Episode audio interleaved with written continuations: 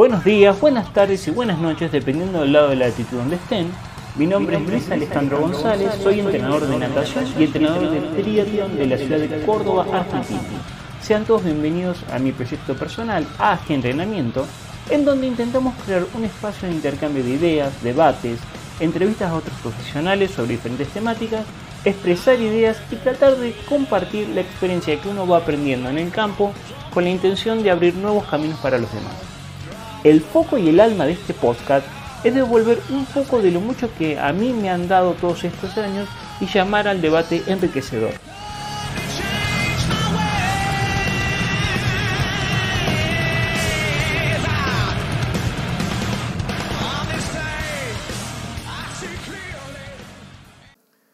Muy bien, ¿cómo les va? Em, voy a pasar a usar este capítulo de hoy del podcast para responder algunas preguntas que me hicieron del podcast anterior cuando hablamos de la sesión de entrenamiento y em, sobre por qué, y otra pregunta básica que me han hecho mucho que es de por qué consideramos tan importante la velocidad cuando hablamos de fondo. Es una pregunta bastante compleja para responder, em, la cual si no hemos cometido algún par de errores como los he cometido yo, que he cometido bastantes, eh, es a veces un poco difícil de poder observar una perspectiva un poco más grande. Pero bueno, vamos a intentar dar respuesta a todo esto. Vamos a empezar con la, con la primera pregunta sobre el plan de clases. Para los que están viendo este podcast en video en, en nuestro canal de YouTube, les voy a presentar una reliquia muy querida para mí, que es la primera hoja me escribió mi jefe técnico hace casi 12 años atrás, ya está amarilla, para el que la pueda ver, em, que ha sentado las bases eh, de la lógica de la construcción de un plan. Y antes que nada, em, un plan de entrenamiento, y esto no me voy a cansar de repetirlo, es un resumen de la filosofía del entrenador, de su forma de pensamiento, de su experiencia y de cómo él ve que debe responder el atleta. Y el plan propiamente dicho ejecutado es una prueba constante, día tras día, sesión tras sesión, de la capacidad de trabajo del atleta.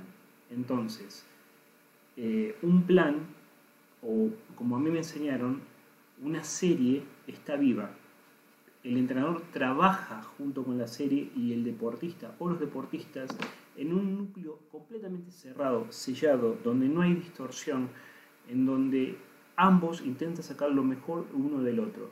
El entrenador intenta que el deportista cumpla, que crea en lo que tiene que hacer y cómo tiene que hacerlo, y el deportista intenta todo el tiempo, a medida que va mejorando, desafiar al entrenador para que el entrenador pueda generar mejores calidades de trabajo para ese deportista. Eso en un, ámbito, en un contexto en donde el entrenador y el atleta trabajan como uno, como una sociedad, en donde mutuamente se van desafiando para ir mejorando entre sí. Esta pequeña aclaración filosófica del entrenamiento, y siempre aclaro que estas ideas fueron transmitidas y han sido siendo maduradas a partir de los años, em, es la esencia de la construcción de un plan de entrenamiento. Entonces, em, como podemos observar, em, yo voy a pasar a explicarles, la primera vez que me, que me explicaron cómo debía ser una sesión y pensar en lo siguiente. El primer punto era em, dónde estoy parado, en qué momento del año estoy parado, ¿sí? ¿Qué, ¿Qué es lo que estoy buscando? Entonces responder a las tres preguntas básicas que tiene todo proceso de entrenamiento. ¿Qué quiero, qué tengo y cómo lo consigo? ¿Qué es lo que quiero?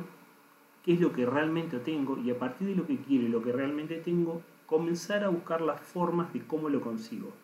Por supuesto que a medida que pasan los años y el entrenador va ganando experiencia buena, de buenas experiencias, no de fracasos, sino de éxitos, eh, ese qué tengo, ese cómo lo consigo en realidad se va volviendo cada vez más práctico, más rápido y más dinámico. Y tiene que ver mucho también el, el, uso de la tecnología. No podemos negar, ni siquiera la filosofía se puede desarrollar a expensias de la ciencia, que las ciencias aplicadas del deporte en los últimos 20 años han pegado un salto exponencial. Entonces hoy día nosotros ya podemos controlar tanto in, situ como posterior a la sesión de entrenamiento todos los factores metabólicos, factores eh, biomecánicos, factores de estrés y sobre todo factores psicológicos. Entonces eh, hoy día eh, cada vez se hace más difícil que los entrenadores em, trabajemos sobre el error, siempre y cuando seamos abiertos y empecemos a entender que tenemos que adaptarnos a estas nuevas eras. Hecha esta, pequeña aclaración también, em, dentro de este mapa de construcción de un plan de entrenamiento, eh, en este caso era para la natación, pero puede ser aplicado a todos los deportes de resistencia, era el volumen total que va a tener esa sesión. En este caso puede ser en metros, en kilómetros, en tiempo, etc. ¿Cómo es, eh, la lógica de ese plan? ¿Cuál es el objetivo principal de ese plan? ¿Cuál es el trabajo principal cuáles son los trabajos secundarios? Y acá comienza lo que realmente es, es la esencia del plan, que es premisas técnicas de desarrollo que fui planificando en la semana. Hay premisas técnicas de nado, hay premisas técnicas de los giros, hay premisas técnicas de las salidas, ustedes lo pueden transferir a los diferentes deportes, hay premisas eh, de la frecuencia de zancada, hay premisas de desarrollo técnico en el ciclismo, etcétera, etcétera, etcétera, que deben ser combinadas y trabajadas al mismo tiempo que se buscan efectos eh, fisiológicos. Y un punto importante en tener es una pregunta que está subrayada es, ¿hay alguna estrategia de ritmo de la semana? ¿Cuál? ¿En cuántos trabajos? ¿Trabajando en parejas? ¿Trabajando juntos? ¿Sale? ¿No sale? ¿Se cumplieron las premisas técnicas y las premisas conductuales y metabólicas de la semana anterior? ¿Cómo trabajo? Qué, ¿Cuál es mi plan B? Si, si el entrenamiento no me sale, ¿cuál es mi plan B? ¿Qué hacer los días de frío? ¿Qué hacer los días de calor? ¿Qué hacer cuando no tengo las condiciones dadas para poder entrenar? Todas esas cuestiones deben ser planificadas en la semana de entrenamiento que se constituyen en la sesión de entrenamiento. Ahora bien, vamos a la sesión propiamente dicha. Em, cuando ustedes construyen un plan, ustedes construyen un plan, mi consejo es que primero comiencen con el trabajo principal, el qué quiero ese día, qué es lo que estoy buscando, qué quiero. Obviamente que hay todo un análisis previo a todo esto. Una vez que yo determino el trabajo principal y lo que quiero, comienzo en esta sucesión de series interconectadas entre sí a desarrollar las preseries que van a generar las condiciones necesarias para la serie principal y las poseries que me van a alejar o van a tratar de extender los efectos fisiológicos de la serie principal. Em, voy a volver a tomar, por ejemplo, un plan del año 2011, 27 del 6 del 2011, en donde los objetivos, ¿sí? los objetivos eran eh, el aeróbico 1 o el aeróbico de remoción técnico, los trabajos técnicos y los trabajos de velocidad. Y fíjense, el trabajo principal, el trabajo principal de ese día eran 4 por 5 por 10 metros, ¿sí? donde 10 piques eran mariposa, que había que trabajar en 6.40 en esos 10 metros, y 10 piques eran estilo y se iban constantemente alternando. Para pecho eran 7 de 10, para crawl eran 5.40 y para espalda eran 6.20. Con 40 segundos de pausa y con 100 suaves de, de macropausa por cada bloque de 5 piques de 10 metros. Una vez que yo establecí el trabajo principal, determino el volumen total de trabajo. En este caso eran 7.700 metros. ¿sí? Entonces, a partir de ahí comienzo a desarrollar todas las series previas. En este caso eran 200 largos, 500 drill de pecho y de mariposa, porque mi trabajo principal se iba a trabajar pecho y mariposa, este era un plan de la Midley. 20 de 25 ondas subacuática dentro de los 40 segundos, donde 10 piques por debajo del agua eran con aletas y 10 eran sin aletas. 5200 eh, donde hacíamos 50 espaldas, 50 pecho, dentro de los 250, 10 giros de velocidad y venía el trabajo principal. Entonces fíjense que para llegar al trabajo principal ha habido 1, 2, 3, 4 puntos previos, series previas que me generan las condiciones necesarias para poder realizar el trabajo principal con la mayor eficiencia y eficacia posible. Después de eso había 300 drill, que eran para acomodarnos técnicamente, había 10 piques de 50 metros de patada con aletas dentro de los 50 segundos, abajo de los 35 segundos, y después había 1000 metros de mariposa con aleta y, con, eh, y sin aletas partidos en forma libre. Los, podían, los chicos podían partirlos en forma libre. Y después había 1000 metros de trabajo técnico. Todo esto constituye una sesión de recuperación, entre comillas, porque hacer laburos técnicos tantos metros agota mucho psíquicamente. Pero lo importante es saber que lo primero que se plantea siempre es el trabajo principal. Y después se plantean todas las series que me llevan hacia el trabajo principal y todas las series que me alejan del trabajo principal. Em, ahora, el otro día, escuchando una clase del profesor eh, Raúl Celdrán y del profesor Javier Sola, em, que hablaban de las, series, de resistencia a la fatiga, lo que nosotros podemos eh, aportar acá es que cuando yo estoy desarrollando algo, tengo que estar en las mejores condiciones metabólicas y psíquicas para poder hacerlo, porque lo estoy desarrollando, porque quiere decir que todavía no lo tengo dominado o lo tengo medianamente dominado. Acuérdense de las fases de la adquisición de una habilidad, adquisición, estabilización y automatización. En la adquisición se tratan de trabajar con condiciones facilitadas o en condiciones de descanso.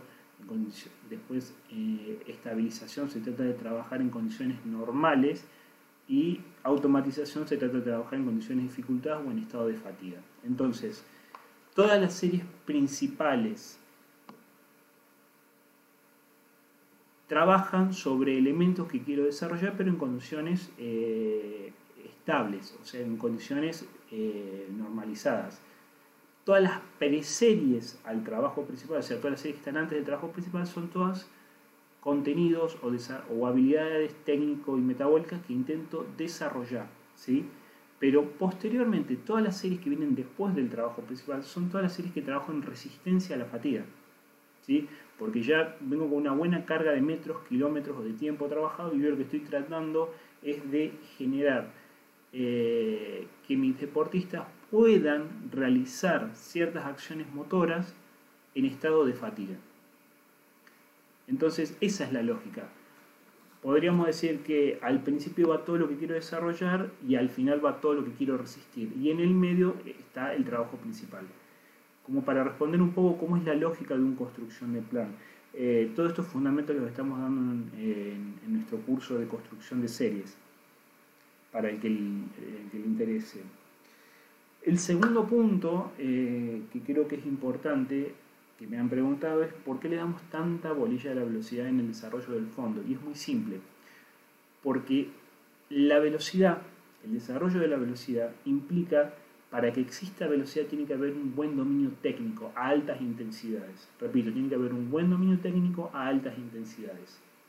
Cuando yo logro eso por medio de una buena preparación física y un buen desarrollo técnico, que son dos puntos que se unen y trabajan al mismo tiempo, yo puedo transferir eso luego a trabajos mucho más largos pero no tan intensos. Entonces, la idea del desarrollo de la velocidad no es solamente que mi deportista se pueda mover rápido, sino que mi deportista se pueda mover rápido y técnicamente bien. Y ese moverse rápido y técnicamente bien me genera las condiciones adecuadas para poder moverme después largo. Entonces, siempre basamos eh, el mismo concepto en todo, ejecutar y sostener.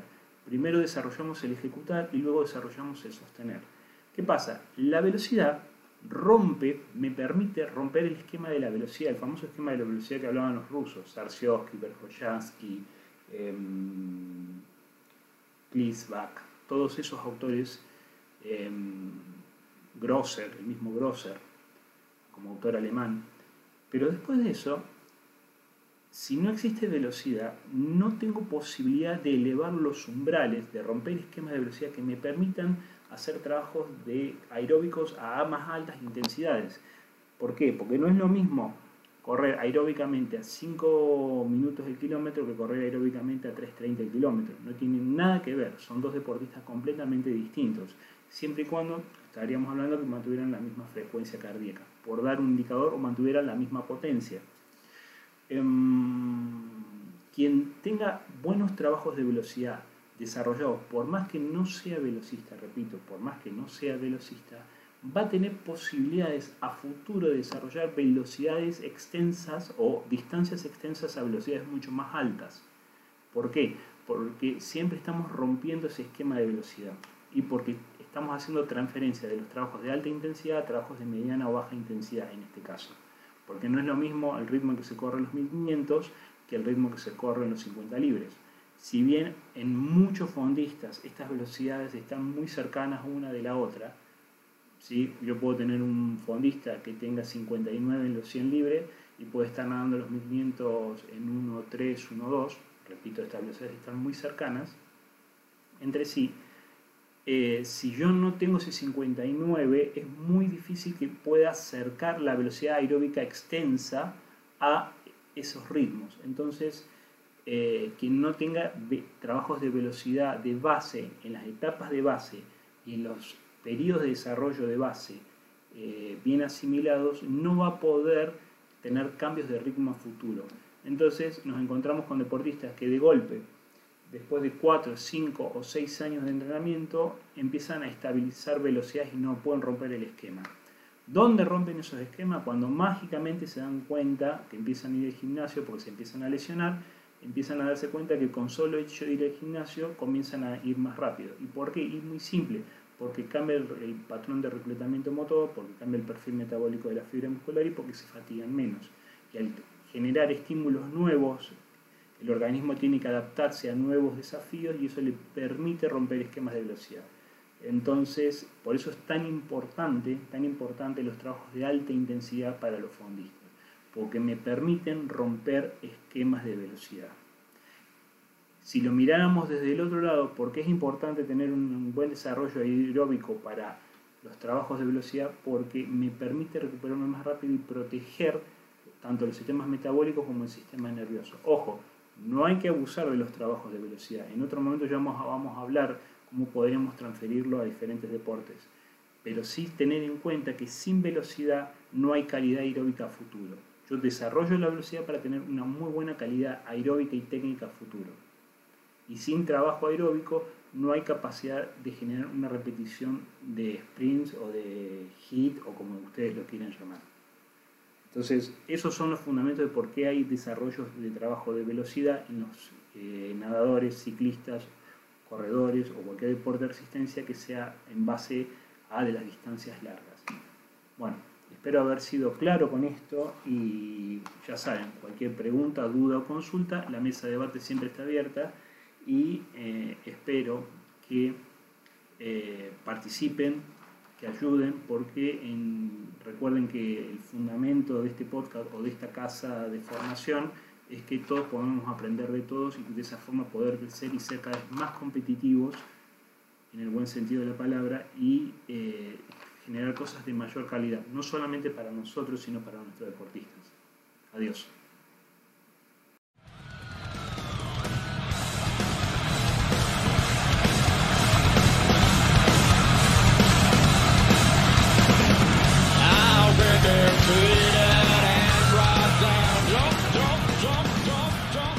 Espero que este capítulo les haya gustado. Recuerden transformar las palabras en acciones ya que este es un camino de un eterno aprendizaje y la acción siempre tiene el lugar principal. Si te gustó esta información, date una vuelta por nuestro sitio web AG Entrenamiento, en donde vas a poder encontrar un montón de información como esta, artículos, videos, entrevistas a otros profesionales y espacios de debate abierto, que eso es muy enriquecedor. También podés seguirnos en Instagram, Facebook y en nuestro canal de YouTube como AG Entrenamiento. Mi nombre es Luis Alejandro González y los espero en nuestro próximo encuentro. Cuídense mucho.